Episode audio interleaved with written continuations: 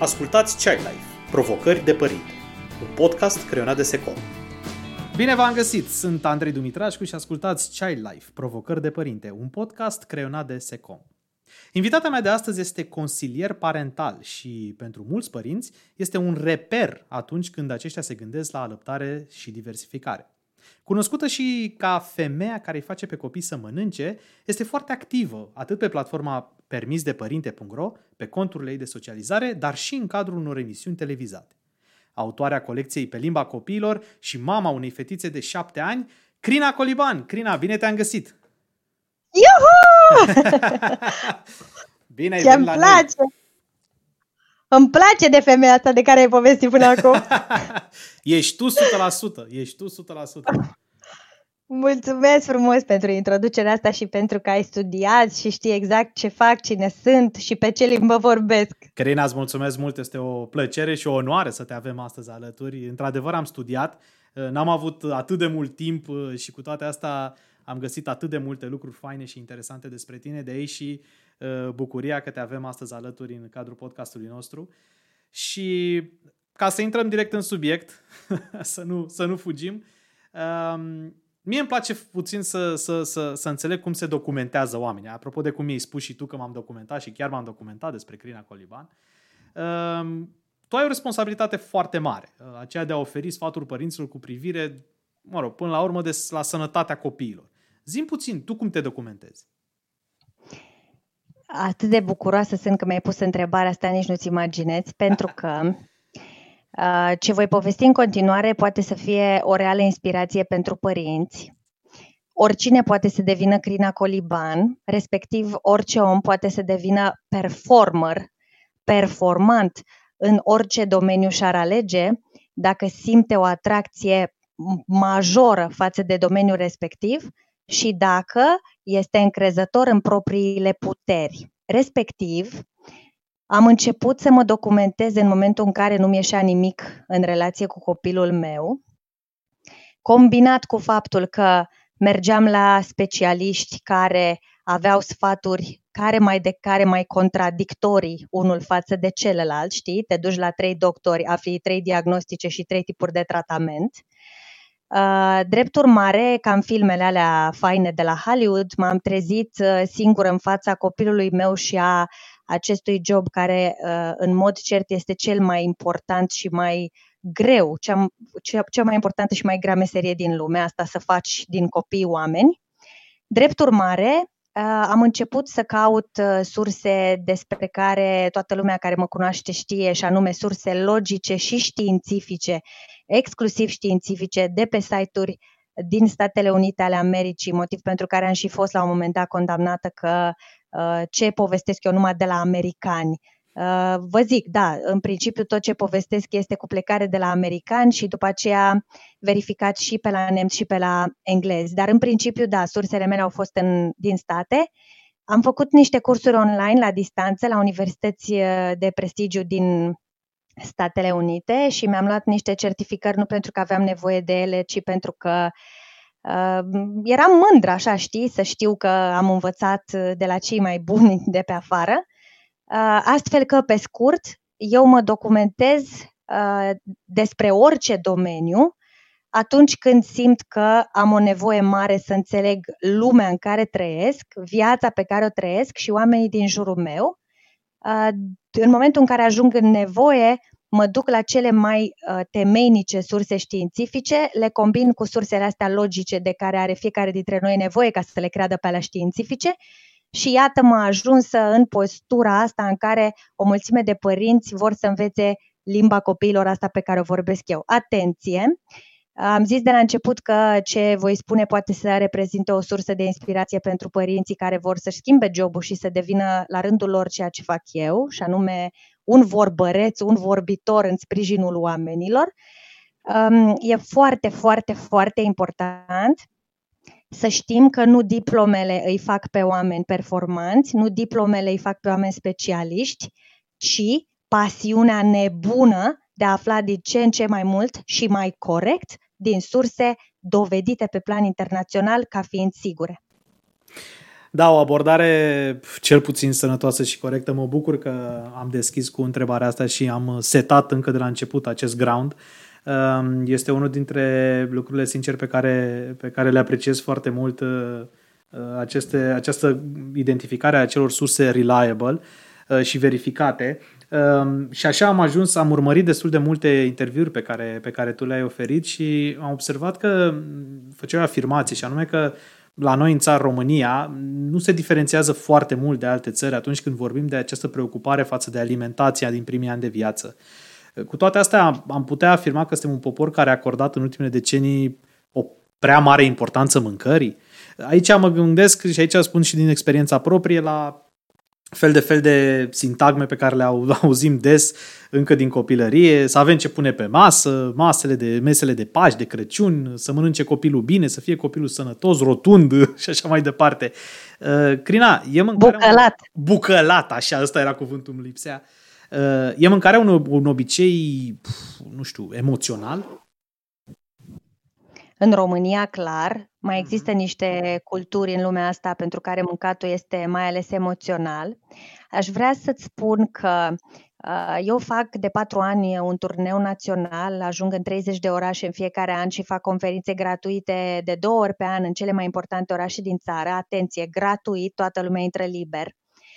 Um, și zic în timpul acestor conferințe că noi ne naștem obsedați de mâncare, respectiv în contextul familiei, da? copiii se nasc sănătoși toți, și la trup și la suflet, sigur, cu excepția celor, Doamne ferește, care au o situație uh, legată de sănătate. Dar în principiu noi ne naștem sănătoși și ajungem în niște contexte în niște familii obsedate de mâncare, care rămân obsedate de mâncare până la moarte. Și adesea povestesc în conferințe și toată lumea râde în hohote și dă din cap că da. Um, gândește-te la tine, Andrei, când te duci la mama ta, primul lucru după ce deschizi ușa și zici să rămână mamă este care? Care e prima întrebare pe care ți-o pune mama ta la vârsta ta? Care e prima întrebare după ce zici să rămână mamă? Ai mâncat? Corect. Îți spune mama ceva de mâncare? Da? Bun. E, uh, Iată, deci ne ține obsesia multă vreme, până la 60, până la 70 de ani și după aceea, când încep înmormântările, iarăși, principala preocupare atunci când Domnul este, Doamne păzește pe patul mor de moarte, este pomana. Da? Deci noi îl ducem pe om la groapă și primul lucru după ce îl ducem la groapă este să ne așezăm să mâncăm ceva. Drept urmare, suntem obsedați realmente de această mâncare și cu tot respectul față de părinții cu care lucrez, pentru că eu lucrez cu oameni asemănători cu mine, adică oameni care studiază, oameni informați, cu tot respectul față de părinți, noi nu facem școală pentru părinți înainte să devenim părinți, care trebuie să fie un must, adică o, o trebuință. Așa cum nu urci la volanul unei mașini, la volanul unei bărci, la volanul unui avion și îi dai tu și vezi pe parcurs dacă te pricepi sau nu, exact la fel ar trebui să facem și cu copiii. Respectiv, de aceea site-ul meu se numește permisdepărinte.ro. Îți iei permis ca să conduci o mașină, permis de portarmă, permis de orice. Mă, numai când trebuie să faci oameni, nu-ți trebuie nimic. Nici un permis, nimic. Mi se pare foarte Corect. faină sintagma permis. Așadar, da, po- uh, uite, o să-ți povestesc, dacă vrei, uh, nu credeam că o să dau revelația de acum de la începutul interviului, am zis și eu că o las mai spre final, dar dacă ar fi să vorbim despre ceva care este cel mai relevant pentru oamenii care urmăresc acest podcast și, în general, pentru oamenii care sunt preocupați de relația copiilor lor cu mâncarea, este copiii trebuie să învețe să mănânce la fel cum învață să scrie, să socotească sau să citească. Iar această replică, această informație este din neuroștiință, respectiv se înregistrează activitatea cerebrală a creierelor copiilor atunci când mănâncă, scriu, citesc și socotesc, cea mai mare activitate cerebrală se înregistrează atunci când copilul mănâncă. Drept urmare, dacă pentru a-l face pe un copil să scrie cu pixul pe hârtie, să socotească la matematică sau să citească la limba și literatura română, dacă pentru astea depunem atâta efort, investim dascăli pentru asta, ne trebuie cel puțin aceeași determinare, aceeași aplecare atunci când vrem să-i facem pe copii să aibă o relație armonioasă cu mâncarea. Sigur, oricine, adică avem o grămadă de analfabeți, o grămadă de agramați, o grămadă de oameni care nu știu să citească, să scrie, să socotească. Sau care știu așa, no, cât pot și ei, da? O, o, cât un pic din fiecare. E, acești oameni sunt cum ar fi echivalentul celor mai mulți copii care au o relație cu mâncarea de tipul celei pe care probabil o cunoști. Și anume, m- mănâncă trei guri, mănâncă trei alimente, mănâncă numai dulciuri, mănâncă numai pâine, mănâncă numai paste, etc. Așadar, un copil care are o problemă cu mâncarea este un copil asemănător cu copilul care nu a fost învățat să citească, să scrie și să socotească cu o investiție reală, autentică, uh, de, de plină. Deci asta este revelația. Ca să-l faci pe un copil să aibă o relație sănătoasă, armonioasă, echilibrată cu mâncarea, trebuie să îl înveți așa cum îl înveți să scrie, să citească și să socotească. Și abia apoi poți să spui că ai permis de părinte. Ori noi ce facem? Uh, începe diversificarea, ne pregătim cu ce? Să luăm scaun de bebeluș, este ca și cum te pregătești să iei birou copilului tău, da? Ne mai pregătim să-i luăm castroane de silicon, linguri de silicon egal, să-i luăm pixuri și stilouri de alea scumpe, da? Ne mai pregătim să-i luăm o bavețică să nu-și murdărească hainele respectiv, îi mai luăm o uniformă, un costum de școală și când e vorba să-l învățăm să mănânce, îi punem o mâncare în față și spunem, da, de ce nu mănânci mamă? Egal, îi punem un pix în față și spunem, da, de ce nu scrii mamă? Pe de altă parte, Crina, ce e foarte interesat ce îmi spui, acum mă gândesc, uh, te ascultam foarte atent în timp ce povesteai, uh, părinți diversificați. E clar că diferă din multe puncte de vedere copilăria noastră de copilăria de acum, să spunem. Și e clar că multe nu prea putem să mai schimbăm din istoria noastră. Cum mai facem noi? Cum ne mai diversificăm noi ca părinți când suntem adulți, astfel încât să putem oferi un, un exemplu viu celor mici? Adică ce facem atunci când, nu știu, nu putem să punem egal între ce putem noi și avem noi nevoie și ce are nevoie copilul nostru. Exact ce, spuneai, ce spuneai tu mai devreme. Eu am impresia că iau uh, babețică și așa mai departe și am rezolvat problema, dar el are nevoie de altceva. Cum, cum mai fac în momentul de față uh, acest, uh, această conexiune, acest link? Eu îi mulțumesc încă o dată lui Secom pentru că s-a gândit să facă o astfel de campanie, pentru că uh, din sufletul meu spun, din tot sufletul meu spun de 8 ani, că nu e nicio rușine să nu știi să fii părinte. Andrei, nu e nicio rușine. Este ca și cum mie mi-ar fi rușine când mă duc la doctor că nu sunt și eu doctor. Sau mi-ar fi rușine când mă duc la mecanicul auto că nu știu să-mi schimb singură motorul la mașină. Deci nu e nicio rușine să nu știi să fii părinte. Rușinea este să nici nu vrei să înveți să fii. Da. Și uh, eu întâlnesc, îți dai seama, întâlnesc mii de părinți, uh, întâlnesc uh, cel puțin șapte pe zi, da? Eu am șapte consultații zi, pe zi, zi de zi. Întâlnesc mii, zeci de mii de părinți am întâlnit în anii ăștia. În, în, hai să nu zic un sfert dintre ei, dar sunt, există părinți care în continuare vin la mine și îmi spun hai mă, serios, trebuie să învățăm, să ne învețe cineva, să le dăm să mănânce, să ne învețe cineva să le băgăm țâța în gură. Da, da, pentru că dacă nu ar trebui să ne învețe cineva, toți am fi frumoși, am fi Buddha toți, am fi iluminați toți, am mâncat toți, ne-am bucurat toți. Înțelegi? E clar că trebuie să ne învețe cineva și nu e nicio rușine să te învețe cineva. Așadar, la, la întrebarea ta aș spune din nou, cu tot sufletul meu, cel mai fain lucru pe care poți să-l faci pentru copilul tău este să înveți limba, să dai în mintea lui, să înțelegi ce e în mintea lui, respectiv să te duci înainte de a te apuca de făcut copii, să înveți ce va presupune istoria asta. Și aici intrăm și în relația, în dinamica relației de cuplu. Uh, respectiv, pe plan internațional, 80% dintre divorțuri se întâmplă în primii trei ani după apariția copilului. Asta înseamnă că 8 din 10 cupluri care divorțează, divorțează între ghilimele din cauza copilului. Este îngrozitor, wow. îngrozitor, da. îngrozitor. 8 din 10 familii se destramă pentru că a apărut copilul. Ce denotă asta? Că nu avem niciun pic de știință despre ce înseamnă ce începe peste 9 luni. Mm. Așadar, cel puțin în astea 9 luni, deși, sincer, ar trebui să învățăm să fim părinți înainte să facem dragoste ca să iasă copiii, că poate ne prindem că nu e pentru noi, frate. Poate nu, nu toată lumea trebuie să fie părinte, da? Nu toată lumea trebuie să fie părinte, cum nu toată lumea trebuie să fie medic și așa mai departe. Așadar, ă, știi, se duc oamenii la medicină și își dau seama în anul 4 că nu, medicina nu e pentru ei. Sau se duc oameni la inginerie și își dau seama în anul 2 că ingineria nu e pentru ei și așa mai departe. Drept urmare, poți să te duci la facultatea de părinți, între ghilimele, și să-ți dai seama că nu ești pregătit. Nu vrei să faci asta încă. Nu vrei să-ți asumi responsabilitatea creșterii armonioase sau a unei creșteri total dezechilibrate, dizarmonioase a unui omuleț. Deci răspunsul este să ne apucăm să învățăm despre ce înseamnă să fim părinți înainte să ne apucăm să facem copii. Asta e cel mai bun lucru pe care poți să-l faci.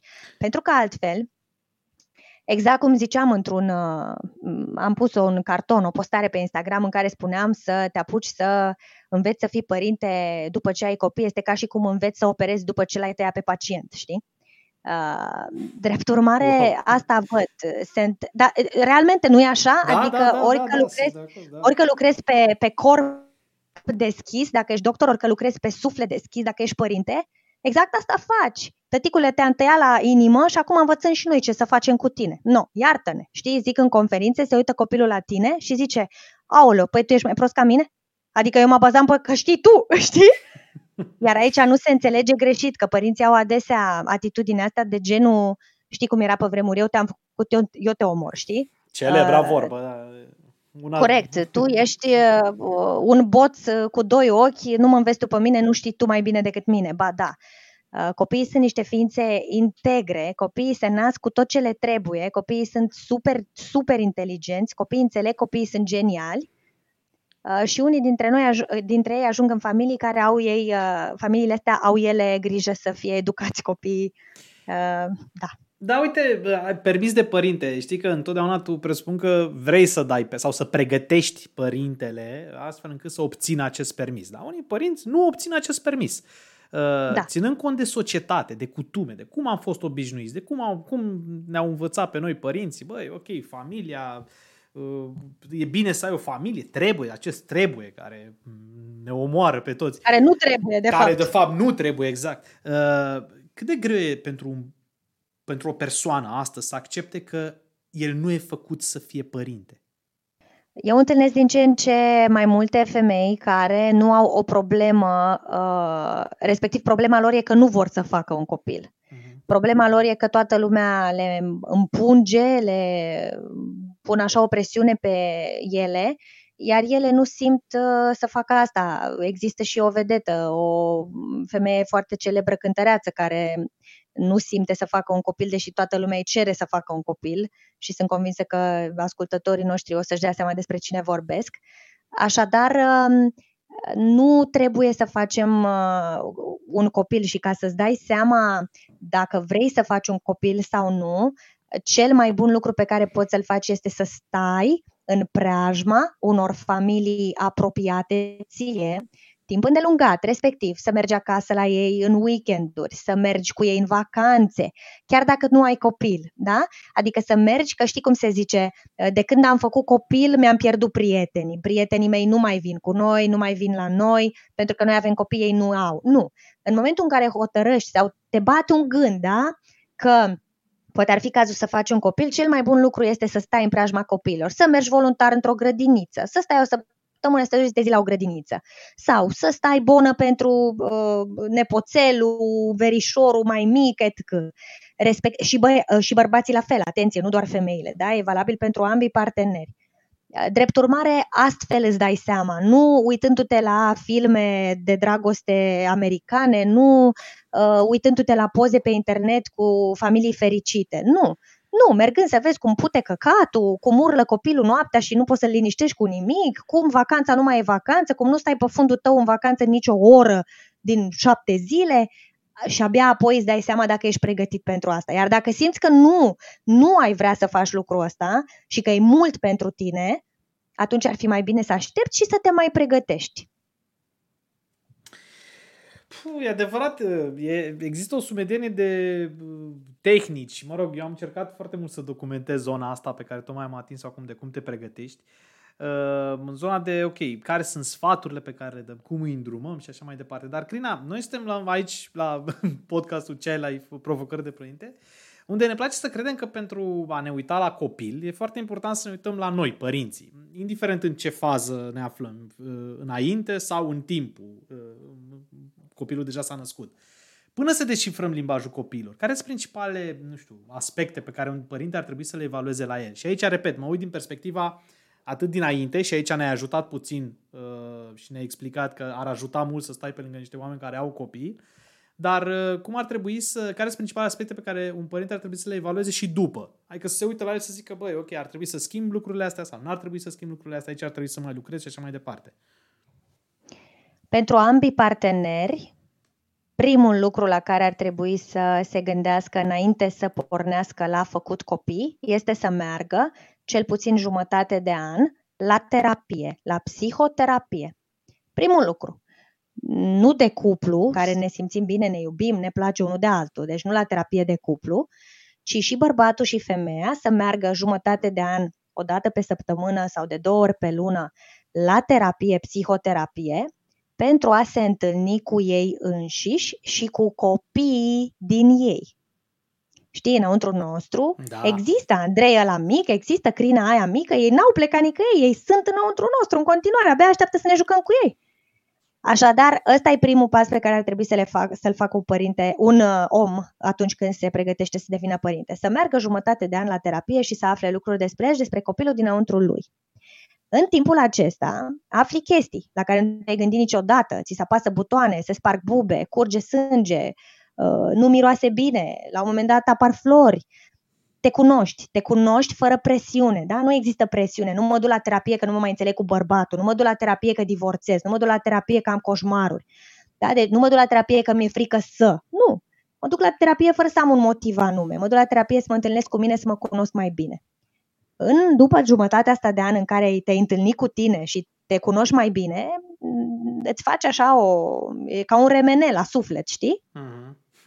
Te duci acasă după șase luni, te uiți la remene și zici, bă, am multe bube, sau bă, n-am nicio bubă, sau bă, am o singură bubă, e, și cu buba asta și cu bărbatul meu și el cu o bubă, e, două o bube la o familie întreagă, nu e chiar așa o tragedie, cred că putem să uh, pornim la treabă, mai ales că suntem conștienți de bubele astea ale noastre.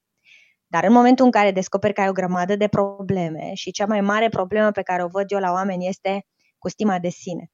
Uh, oamenii au imensă nevoie de validare a propriei valori. Respectiv atunci când nu te simți meritoriu, când nu te simți prețios, când nu te simți valoros, uh, e cel mai rău lucru care îi se poate întâmpla copilului tău. Pentru că vei, vei uh, tânji, vei jindui după validare de la copilul tău, desigur. Nu, mi-a, nu ți-a dat maică ta, nu ți-a dat taică tu, nu-ți dă nevastă ta, nu-ți dă serviciu, nu-ți dă hobby ai uh, pretenția, atunci o să ai pretenția de la copilul tău să te vadă ca un zeu, dacă nu chiar ca pe un Dumnezeu. Copiii nu au venit pentru asta.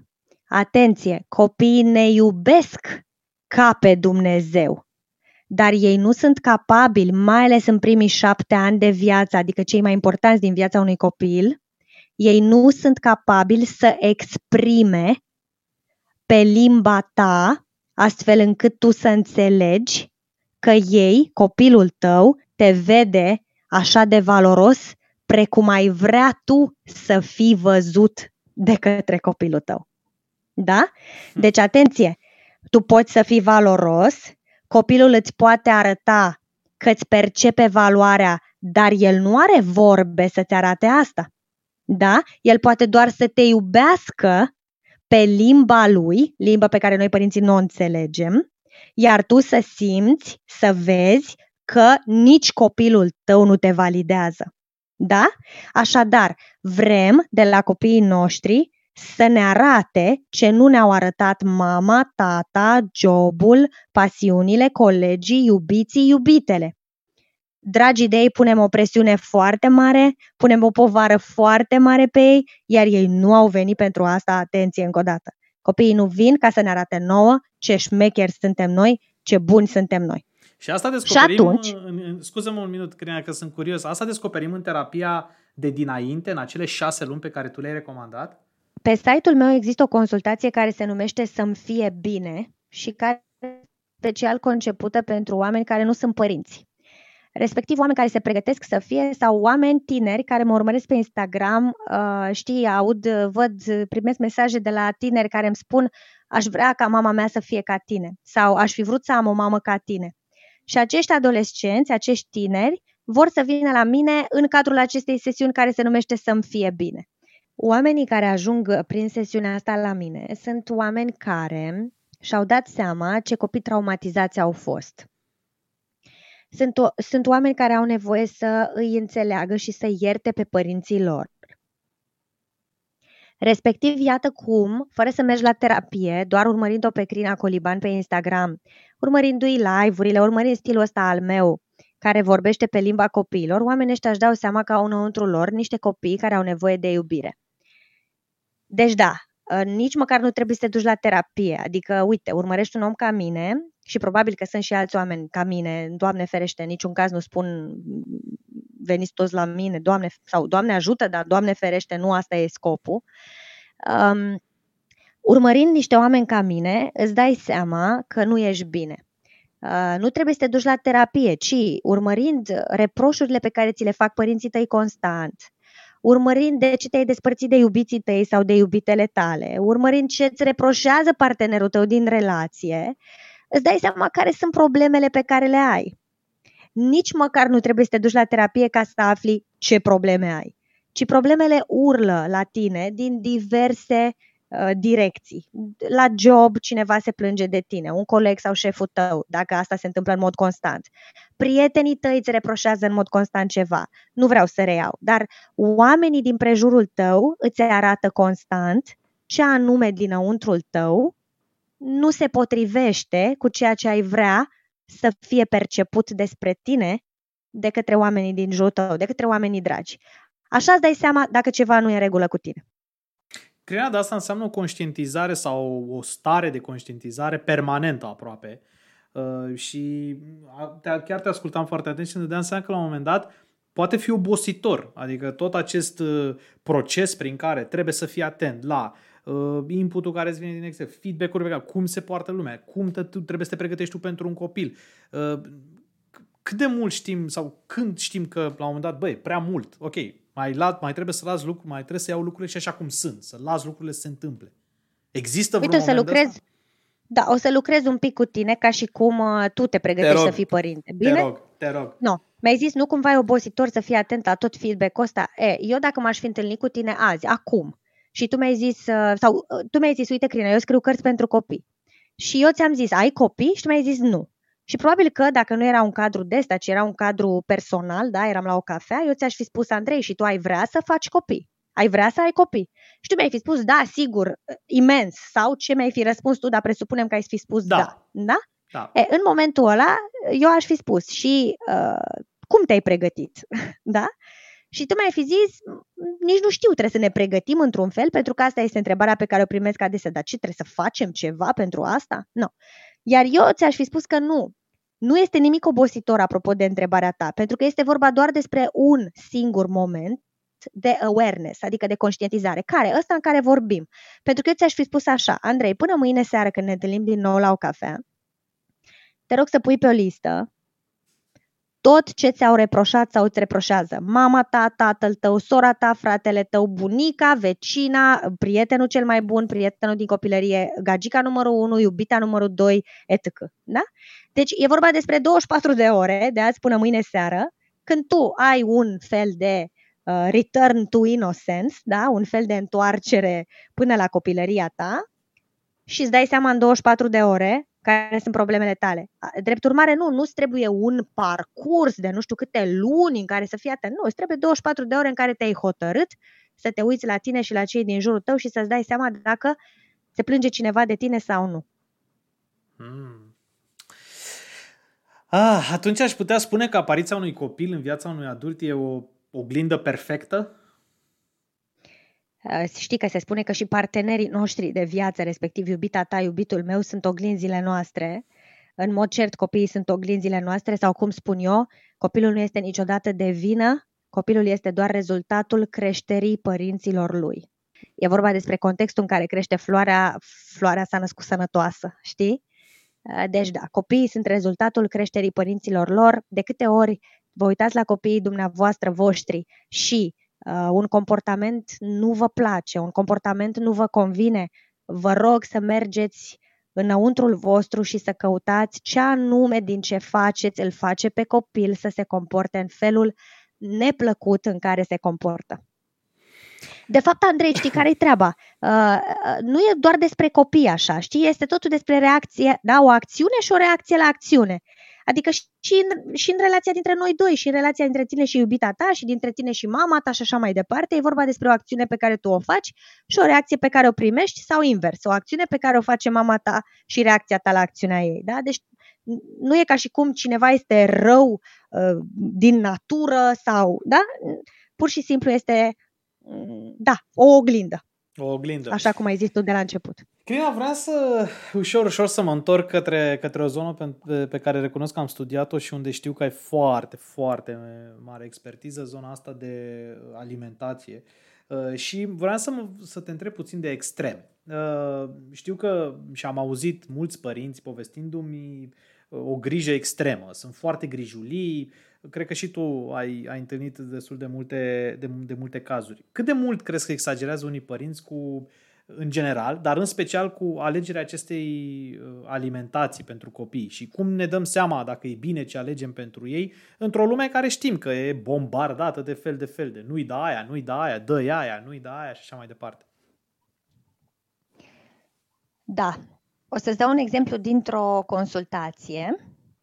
Înainte să-ți dau exemplu acesta, aș vrea să fac, poate că suntem la jumătatea discuției și aș vrea să fac un, um, un anunț important, anume, aș vrea să te întreb, deși poate că tu nu ești cel mai în măsură să răspunzi pentru că tu nu ești părinte, aș fi vrut să te întreb uh, dacă simți că discursul meu de până acum a fost cu vreo nuanță de um, așa ca și cum i-am pus pe părinți la zid, ca și cum i-am certat, ca și cum le-am zis atenție, măi, oameni buni, ca și cum aș fi, știi? Um, nu, nu e certa, uite, am să-mi permit eu să răspund, deși nu sunt părinte, încerc să mă pun Mulțumesc. în pielea celor care ne ascultă. Uh, nu, nu sunt pus la, la, la zid, însă cred că mi se deschid așa foarte multe draperii, intră foarte multă lumină și sunt puțin orbit. E normal, mă deranjează foarte multă lumină pentru că pare că trebuie să fac foarte multe lucruri prima dată cu mine. Și nu e confortabil să faci multe, multe lucruri cu tine, mai ales când tu ai impresia că ești bine, ești ok și lucrurile decurg ok. Uh, dar eu cred că ai spus foarte frumos, ai spus foarte frumos.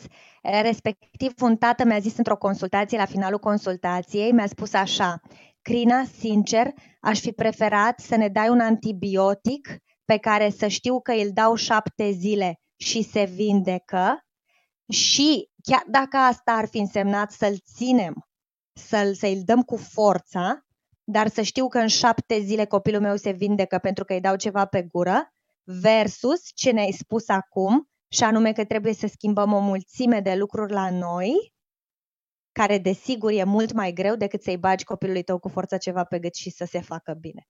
Este exact ce mi-ai spus tu acum, da? Exact. Da.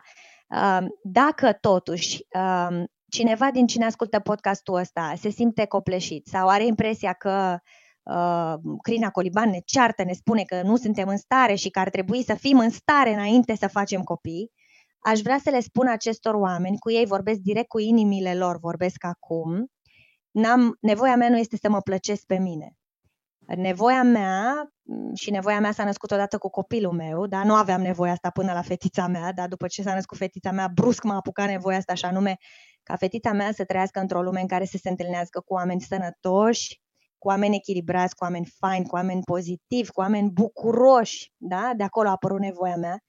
Drept urmare, nu, nu, nevoia nu e să mă plăcesc pe mine, nevoia este ca în cazul în care acum vă simțiți puși la zid, în cazul în care acum vă simțiți incapabili să mai fiți părinți sau cine știe ce senzație neplăcută, vă rog să vă gândiți la părinții voștri și la cât de mult v-ați fi dorit să existe o crina coliban pe vremea părinților voștri care să le spună lor ceea ce vă spun eu vouă acum și brusc inimile se eliberează de presiunea asta pe care o, ai putea o simți acum. Drept urmare, uite, mă joc cu tine. Andrei, mi-ai zis că te simți, s-au desfăcut o grămadă de, s-au ridicat o grămadă de cortine, a intrat multă lumină din multe uh, direcții deodată, te simți un pic așa uh, strâmtorat, uh, copleșit și eu îți spun, Andrei, gândește-te la părinții tăi acum, uită-te așa la ei, la cum erau ei de când îi știi tu și până acum și răspundem dacă ai fi vrut să existe o crina coliban care să vorbească cu ei înainte să te fi făcut pe tine sau imediat după ce te-au făcut pe tine. 100% da, clar. No, bun. Mulțumesc.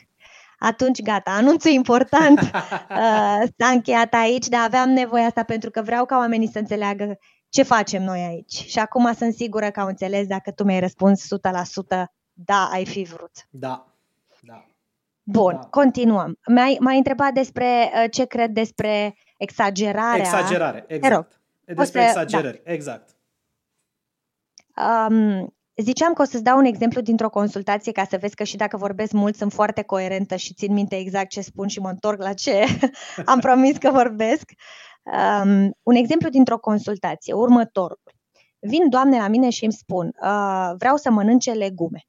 Copilul meu nu mănâncă legume și vreau să mănânce legume.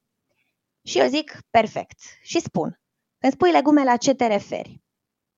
E primul moment de panică, în care femeia nu s-a gândit concret ce legume ar vrea. Femeia, bărbatul, atenție, nu e ca și cum, da?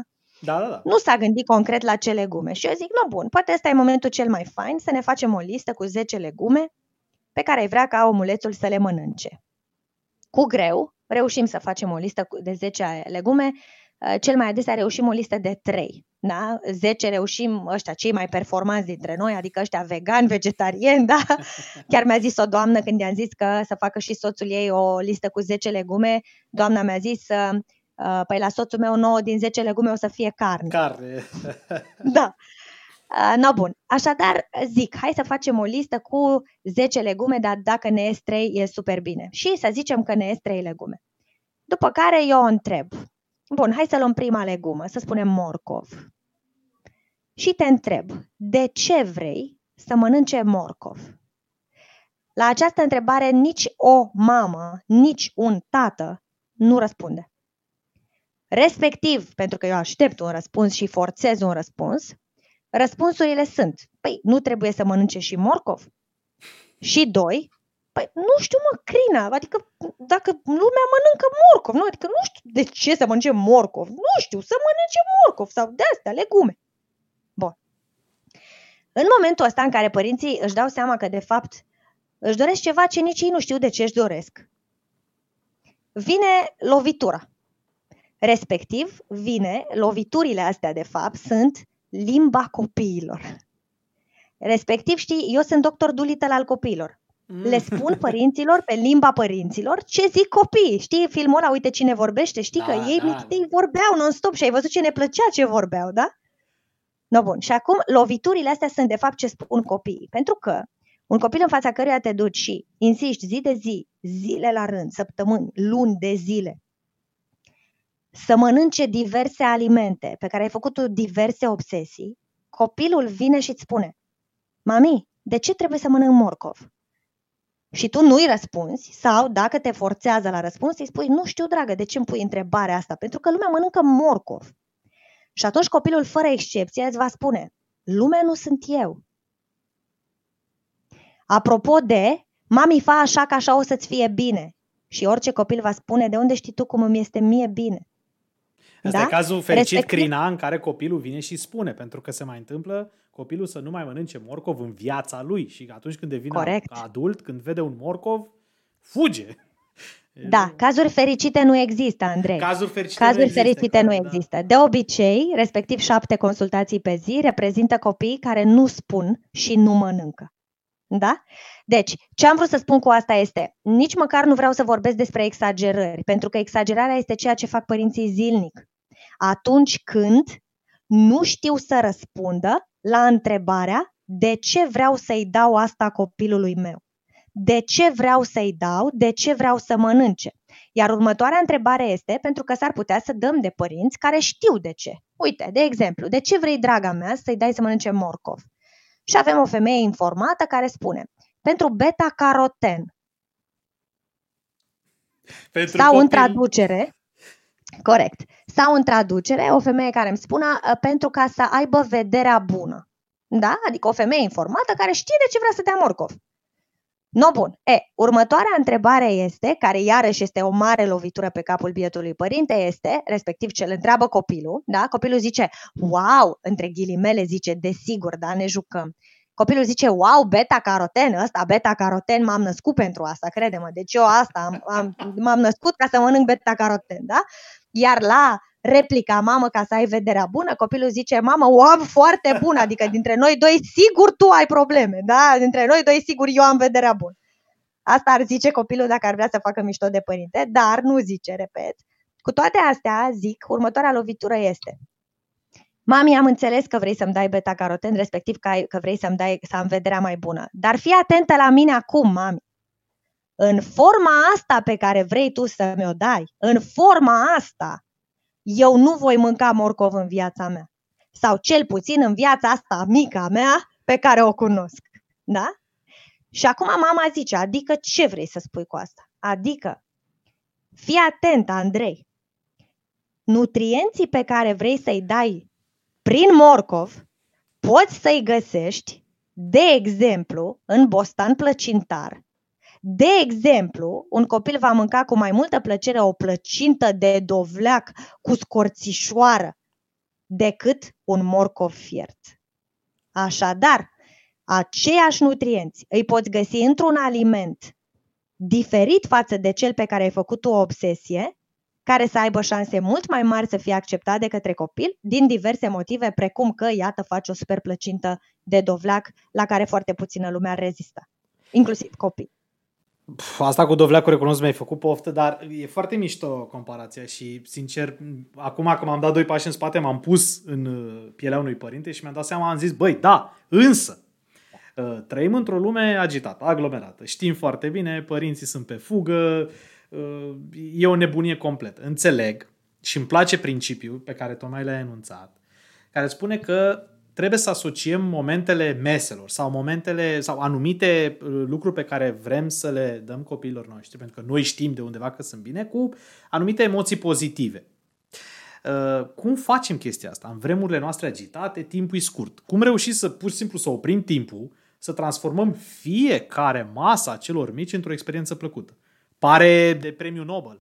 Efectiv trebuie să uh, dobândești o creativitate și o disponibilitate wow! Cum facem asta, Crina?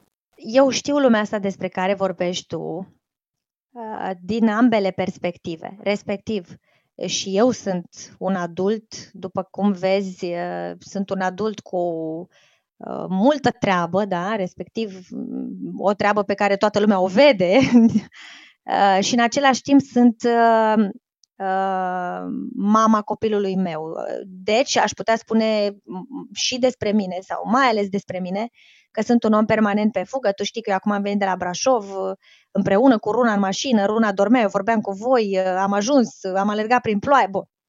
Uh, deci eu sunt uh, exponent pentru părinții din ziua de azi, cu multă treabă. În plus, eu sunt mamă singură, guess what? Adică nici măcar nu am tatăl copilului meu cu mine ca să zici că împart Uh, drepturile și obligațiile uh, cu cineva, doar eu. Bun. Sau și mai, așadar și mai ocupată, da? și mai uh, pe fugă, și mai plină de sarcini. Asta e perspectiva părinților, o cunosc, sunt parte activă din această categorie. A copiilor acum. Copiii nu mănâncă copiii au probleme reale cu mâncarea. Respectiv, am ori copii care nu mănâncă deloc, lucrez cu copii care mănâncă doar pe perfuzie, nici nu vrei să auzi cu ce oameni uh, am onoarea și bucuria și imensul, ce să zic, noroc de a lucra, pentru că e mare lucru nou să vezi un copil care mănâncă în spital la perfuzie, în fiecare zi îl duc la perfuzie ca să mănânce ceva și să îl vezi în scurtă vreme cum mănâncă, cu el, cu mânuțele lui și se bucură, este, ce să zic, merită să trăiești pentru asta. Mulțumesc lui Dumnezeu în fiecare zi. Deci copiii nu mănâncă. Și cum spuneam mai devreme, copiii sunt rezultatul acțiunilor părinților lor, deci copiii nu mănâncă pentru că părinții lor sunt permanent pe fugă, părinții lor nu au timp să fie creativi, nu au timp să facă frumos la masă, nu au timp să creeze povești faine în relație cu mâncarea și emoții pozitive asociate mâncării. Corect. Și întrebarea ta a fost ce ne facem. Uh, după 8 ani de lucru cu copii, mi-e clar că există două uh, variante ca să îi ajutăm pe copii. Prima, ne implicăm cu toții în relația cu mâncarea, respectiv nu doar mama. Pentru că în acest moment mama este cea care îl hrănește pe copil cu foarte, foarte mici excepții. Foarte mici excepții în care și tatăl se mai implică și anume în weekend. Dar nu este ca și cum tatăl are relația lui cu copilul și mâncarea, ci tatăl, când mama săraca s-a dus și ea nu știu pe unde, încearcă să-i dea copilului să mănânce. Deci am putea să spunem că nici măcar nu este o excepție, este o necesitare de necesitate. Da? Prima variantă este să se implice toți cei ai casei. Prin asta înțelegând tatăl, bunicii, bona, cumnații, verișorii, unchii, mătușile. Copiii au nevoie de multă lume în jurul lor atunci când e vorba de mâncare. De ce? Hai să-ți spun. Ce ai alege între să te duci acum acasă și să mănânci singur sau cu mama ta sau să te duci acasă și să fie toți prietenii tăi care te așteaptă la masă și nici nu contează ce mănânci, Andrei. Mm, Corect? Ce ai alege? Nu știu. Mișto exemplu, clar, varianta a doua. Copiii sunt oameni, Andrei. Ne uităm la copii și nu le dăm aceleași drepturi ca la oameni. De ce ar vrea un copil să mănânce trei ani de zile, zi de zi, de trei ori cu două gustări pe zi, numai cu mama lui? De ce? Când și în restul vieții lui stă numai cu mama lui. Înțelegi? Deci este imensă nevoie în sufletul unui copil ca și în sufletul unui adult să nu mănânc zi de zi de 3 plus 2 ori pe zi cu același adult obosit, anxios, amărât, supărat, îngrijorat, obosit, nespălat, nemâncat, neîngrijit la suflet, da? nu la corp. Că nu, mama nu poate să aibă toate astea în același timp. Și grijă de ea, și grijă de bărbat, și grijă de casă, și grijă de copil. Nu se poate. Sau, mă rog, se poate, dar în principiu copiii suferă. Da? Deci varianta 1 este asta. Să ne implicăm toți în relația copilului cu mâncarea. Fiecare cu abordarea lui, atenție, da? Deci tatăl nu trebuie să-i dea copilului să mănânce cum zice mama.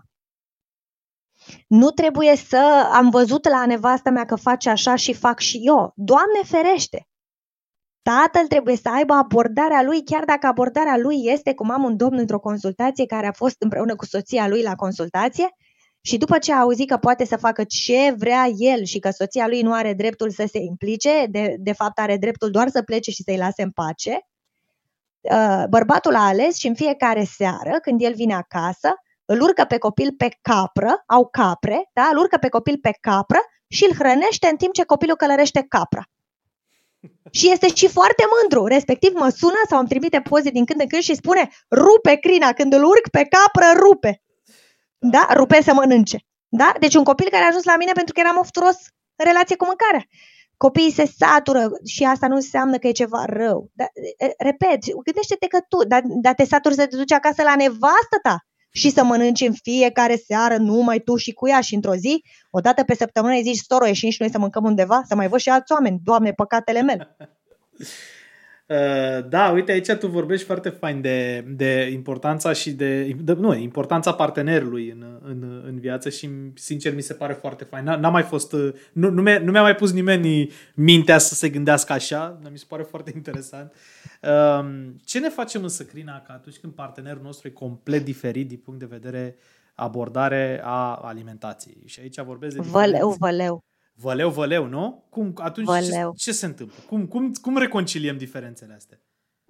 Of, Andrei, sper că întrebarea pe care mi-o pui la finalul podcastului să fie una și să-i lăsăm pe oameni sus, da, nu jos. Uh, pentru că întrebarea asta, oricât de pozitivă sunt eu și căutătoare de uh, părți bune, da. da, de părți bune în orice context, uh, atunci când, uh, uite, vineri am avut o consultație cu o doamnă care plângea la telefon pentru că fetița ei nu mai mănâncă, pentru că tatăl ei la fiecare masă o ceartă, mă rog, răcnește sau e așa tensionat și o înspăimântă pe fetiță pentru că uh, nu suportă murdăria, respectiv nu suportă ca fetița să dea pe jos, să strivească mâncarea în mânuțe, să se mânjească pe față, pe haine, etc. Și doamna plângea și îmi spunea copilul meu a avut o relație faină cu mâncarea cât el era în schimbul 2 Și acum, de, în schimbul 2 înseamnă pleca de acasă după masă, da. Și acum, de când e acasă, e schimbul 3, omul lucra de noapte și era toată ziua acasă, mă rog, după ce se trezea, uh, uite, mi-a stricat uh, toată relația pe care am făcut-o eu cu fetița și mâncarea. Uh, de asta zic văleu. Pentru că, așa cum îți povestesc, uh, dacă te duci la terapie înainte și uh, îți rezolvi stima de sine, în momentul ăsta, că acum mă întreb, dar ce legătură are stima de sine cu faptul că omul acesta nu accepta să fie murdărie în bucătărie? Ce legătură are?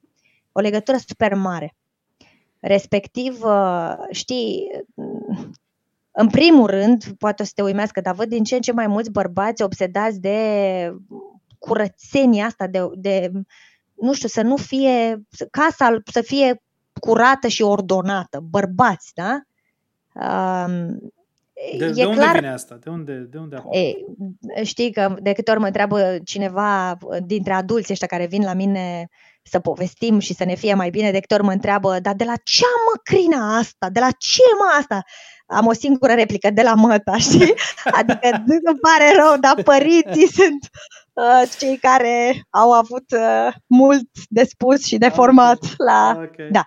Okay. Uh, no, deci ce legătură are cu stima de sine? Următoarea tatăl vrea ca nevasta lui și copilul lui să îi respecte cuvântul. De ce? Logic, pentru că așa se simte valoros. Dacă nici nevasta mea și copilul meu propriu nu îmi respectă cuvântul, ce să mai aștept eu de la niște străini? Deci dacă ai mei ăștia asupra cărora am control direct, influență directă, care uneori depind de mine, pentru că sunt familii în care tatăl este singurul uh, furnizor uh, de material, da? de bani.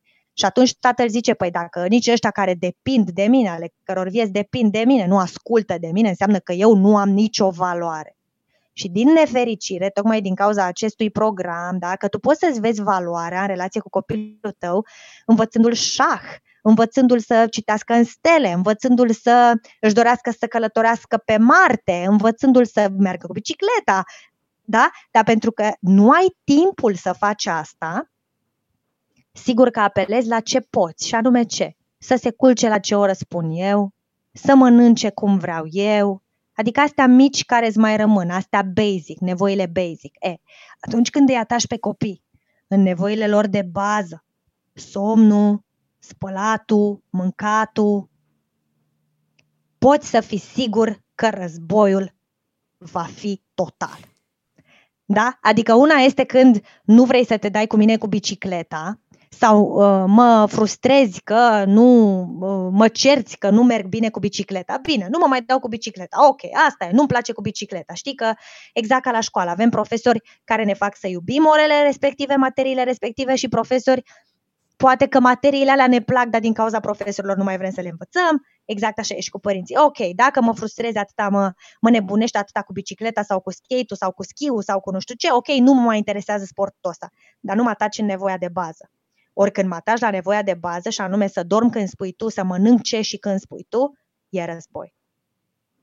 Și războiul ăsta, Crina, se închide în copilărie, merge către viața de adult? Nu se închide în copilărie, da, sigur. Merge până la merge cu tine cât mergi și tu. Și pe urmă oamenii vin la tine și încearcă să-și ia acel permis. Da. Ca, cam pe scurt, cam așa arată uh, ciclu, ciclu vieții. Crina, ziceai mai devreme că uh, să-i lăsăm, uh, ne dorim să-i lăsăm pe ascultătorii noștri cu un vai bun. Eu totuși sunt într-un mod de provocare și de conștientizare pentru ascultătorii noștri, în special pentru cei care își doresc să devină părinți. Uh, astfel încât îți adresez întrebarea mea preferată din cadrul acestui podcast, pentru că suntem la provocări de părinte. Crina, care a fost sau care crezi tu că va fi cea mai mare provocare de părinte pentru tine? Da, ce mai mângâia pe inimă, ah, ce bună e! Și eu o să dau un as acum. no, fine. Um,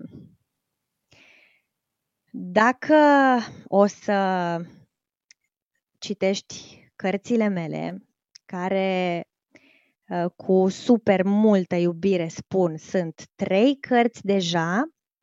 Primele două cărți ale mele poartă numele Cum îi facem pe copii să mănânce volumul 1 și 2 din Permis de Părinte, iar a treia carte a mea se numește Înțărcare Vreau să dorm! Așa se cheamă cartea, care tocmai a ieșit și e super, super, super, super apreciată de femei. Mulțumesc încă o dată pentru toată lumea care îmi trimite constant mesaje pe Instagram și mi-arată până unde ajunge cartea mea. Uh, cartea mea are o viață a ei, a ajuns în Australia, în Canada, wow, în pandemie. Wow, da, da, da, e, e pusă pe treabă ea, dacă e chemată undeva, ajunge. Uh, așadar, dacă uh, vreți să citiți cărțile mele în care învățăm despre limba copiilor, învățăm să vorbim limba copiilor, într-una dintre cărți am scris uh, probabil exact răspunsul la întrebarea asta, fără să știu că urmează să uh, mi-o pui tu astăzi întrebarea. Respectiv, cea mai mare provocare a mea din partea acestei meserii, da, din partea acestui job, din partea acestei ocazii extraordinare de a face dintr-un copil om, uh, este să ajung ca fetița mea să se uite într-o zi la mine și să-mi spună, mamă, asta e fica ta. Respectiv, aș vrea ca No, ca tot ce am eu de făcut pe lumea asta în relație cu fica mea, să fie ca fata mea să se simtă înțeleasă în permanență de către mama ei să-și dea seama că cel mai frumos cadou pe care a putut mama ei să îl facă în fiecare an de ziua ei a fost să vină la ziua ei cu și mai multe informații despre cum să te înțeleg mai bine, fata mea. Ai ca mine și să plec? Uh, cea mai mare provocare a mea ca mamă este ca fetița mea să fie, să se simtă iubită și înțeleasă de către mama ei. Respectiv, permite-mi, Andrei, în, uh, în toți anii aceștia de când lucrez eu cu părinți, părinții toți spun, Crina, îl iubesc pe copilul meu ca pe ochii din cap. Crina, îmi iubesc copilul mai mult ca orice. Crina, cum de eu îl iubesc atât și nu reușesc să fac, să fiu, să facă, să fie. Am un singur răspuns pentru părinți care este de altfel, repet, și obiectivul meu cel mai, uh, obiectivul meu suprem, și anume, nu contează să-l iubești pe copilul tău, contează ca el să se simtă iubit. Și este o diferență mare între astea două. Crina, cred că închidem, până la urmă închidem într-un ton optimist. M-a emoționat foarte mult uh, răspunsul la întrebarea, la întrebarea pe care ți-am adresat-o. Um, mă bucur foarte mult că, că ai adus atât de multă căldură și atât de mult uh, know-how, să spunem, uh, uh, în cadrul podcastului nostru pentru cei care ne ascultă. Îți mulțumesc foarte mult pentru prezența ta. A fost o bucurie să, să te am alături astăzi, alături de, de mine și ascultătorii cu siguranță că se, s-au bucurat foarte mult.